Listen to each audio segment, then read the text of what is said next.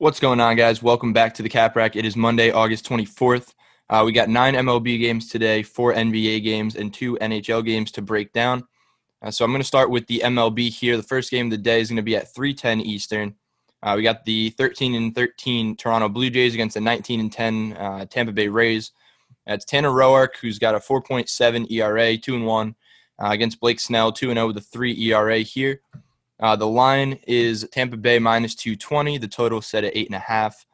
Um, I think the Rays are going to take this one. The line's a little steep. If you want to throw them in a parlay, I think that's a good option here. But uh, Roark has been kind of middle of the line for uh, Toronto this year and, and really hasn't um, put them over the edge here. I mean, he's not expected to. He's kind of an aging veteran. He's really just a stopgap at the moment. But uh, yeah, I think the Rays should take this one for sure. So if you want to throw the Rays in a parlay at minus 220, I would not uh, advise against that. I think it's a pretty good play. Um, but taking it straight at minus 220 is probably not a move. So I'm going to move on. At 6 o'clock, we have the Miami Marlins um, against the Washington Nationals. Pablo Lopez going for the Marlins. Austin Voth going for the Nationals. Lopez is 2 and 1 with a 2.4 ERA. Uh, Voth 0 and 2 with a 5 ERA. Uh, the Marlins are 11 and 11, so they haven't completely – um, had the wheels fall off yet, but I mean, I'm sure it's coming because they don't really have too much talent. I mean, Derek Jeter's been doing a good job in the front office by bringing in guys that can compete and actually play baseball there, but they're still the Marlins as of now. Um, the Nationals are underperforming a little bit. I mean, they haven't been able to hit here. They started off a little bit slow, um, but I think they're going to be able to get back to it. Um, I'm going to stay away from this game. The line is fairly even. You got the Nationals at a minus 121 favorite. Uh, total set at nine. I'm going to stay away from this both ways. I think the Marlins can eke out a win here, but I also don't see a reason why the Nationals couldn't win at home. But yeah, this is definitely a stay away game for me. Then at seven o'clock, we have the Chicago Cubs and Alec Mills on the mound, and then uh, playing against the Detroit Tigers and Casey Mize. Casey Mize making his second uh, start in the MLB in his career, uh, first one at home actually.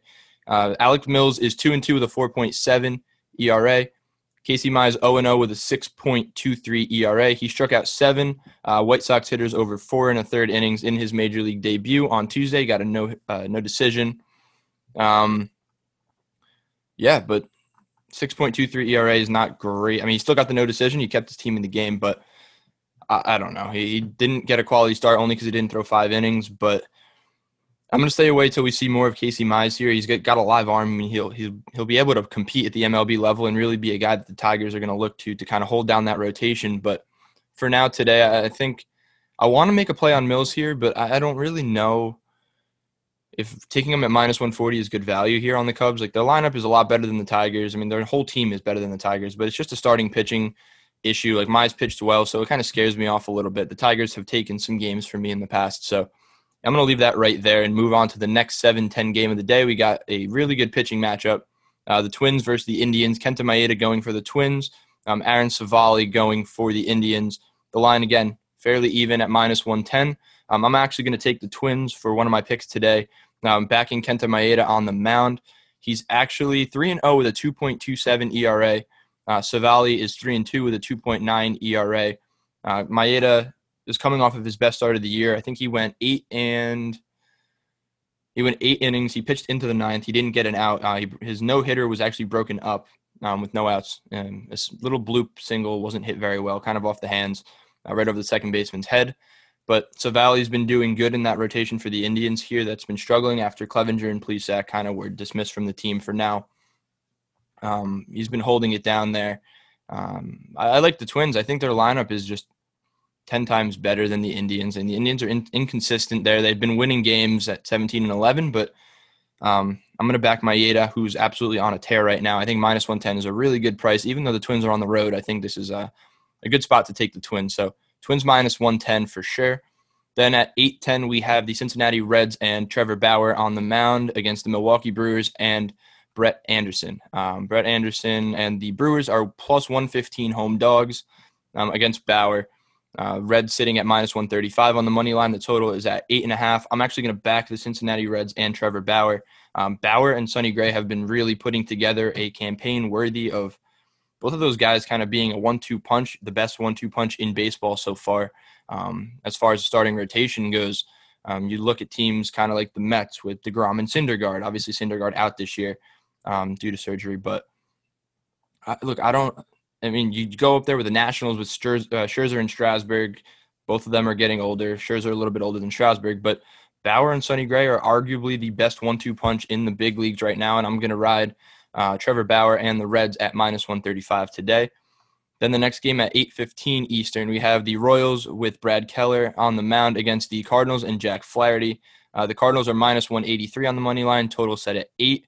Now I'm going to have no play on this. Uh, I think the Cardinals should take this, but the line at minus 180 is a little bit steep. Uh, Flaherty hasn't necessarily pitched all that well this year. Um, earlier in the year, he was on a pitch count, and then he came back and had his first start in about, I think it was three weeks against the Cubs. He allowed one run in an inning and two thirds on 41 pitches, but um, you're going to have to turn to the bullpen here probably um, as he's not stretched out completely.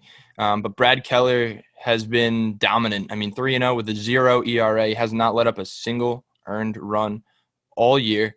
Um, 17 and two thirds scoreless innings straight. Um, but I, I, think the Cardinals do end up taking this one, but I don't know. The line is a little, uh, a little fishy there. Then at eight o'clock today, I went a little bit out of order here in times, only by a matter of like five ten minutes, but it's all right. Um, we got the Oakland Athletics with Jesus Luzardo on the mound, a left-hander, um, against Lance Lynn and the Texas Rangers. It's in Texas. Um, the Athletics are actually road favorites at minus 142, so pretty steep uh, for a road favorite. Um, Texas Rangers coming in at plus 122. Got the total set at seven and a half. Um, I talked about Trevor Bauer and Sonny Gray earlier. Uh, Lance Lynn is much of the same this year. Um, for the Rangers, he's 3 0 with a 1.37 ERA. He's making a strong case for Cy Young already um, early in this year. He's, we're about a third of the way through, maybe a little bit more than a third of the way through uh, this season. Probably about half at this point, which is crazy. Um, but Lance Lynn has been pitching unbelievably well. Uh, Luzardo's 2 0 with a 3.6 ERA. Um, he was the A's number one pitching prospect. And uh, last time out, he threw six in the third scoreless inning, struck out seven in a win over the Diamondbacks. But before that, I mean, he was a, he was struggling a tiny bit um, over one or two starts.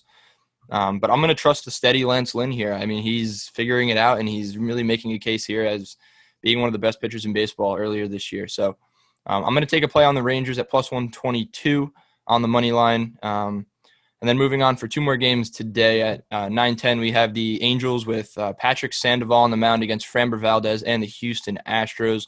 Uh, Sandoval 0-3 with a 5.4 ERA. Framber Valdez 2-2 with a 1.7. Um, Valdez is really, really putting it together this year. He's a really good left-handed arm for the uh, Houston Astros. I was about to say the Rockets.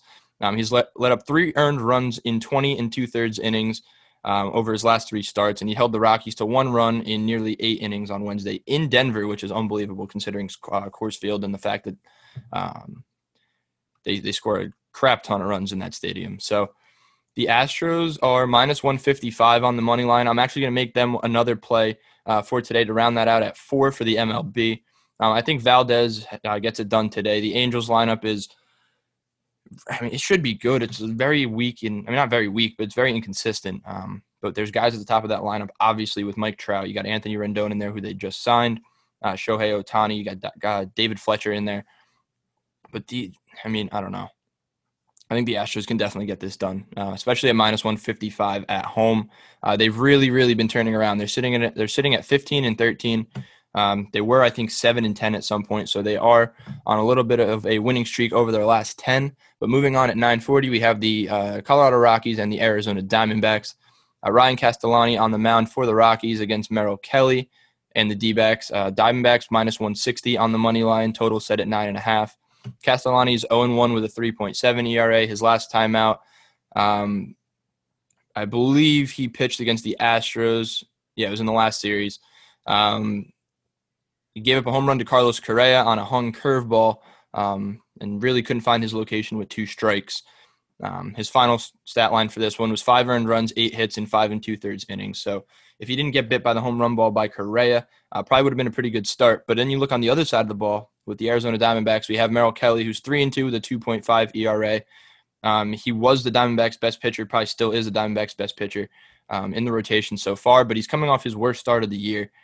Uh, he allowed four runs on five hits over five innings um, against the A's last time. Uh, outside of that start, he's been unbelievable for the Diamondbacks. So Um, I'm going to stay away from that game also just because uh, I think there's a little bit of value on the Rockies if you want to throw that in there, but I think uh, the Diamondbacks is minus 160 favorites is just a little way too steep here. So um, that rounds out the MLB for today. I'm going to move on to the NBA. We have at I think this is 1:30 Eastern. We have the Bucks and the Magic. The Bucks again minus 13 and a half on the spread. Uh, I don't have a money line listed here, but it's probably upwards of like 15 minus 15,000 or 1500. Uh, total set at 225. Something I've noticed here with the NBA is because these games are played in a neutral site, um, the lines haven't really been shifting as much. Like the Bucks were minus 13 in the first game, minus 13 in the second game. Um, I believe it was around the same in the third game, and now again here in the fourth game with Milwaukee up 13 or two to one in the series. They're at 13 and a half uh, on this spread line here. So there's no home and away kind of variance there. So lines are going to stay consistent. Um, I don't really have a play on this. Um, it's a lot. I mean, I would have said to take the Bucks every single game in the series for a sweep of more than 13 and a half points, but they ended up dropping game one. Uh, but I'm going to move on to the next one. At four o'clock, we have the Rockets and the Thunder. Um, the Rockets lead the series two to one. The Rockets minus three on the uh, on the spread today, minus 155 on the money line. The total is set at 219 and a half. Um, then at 6:30, we have the Pacers and the Miami Heat. The Heat are six point favorites. Total set at 216. Now you can get the Heat on the money line at minus 255.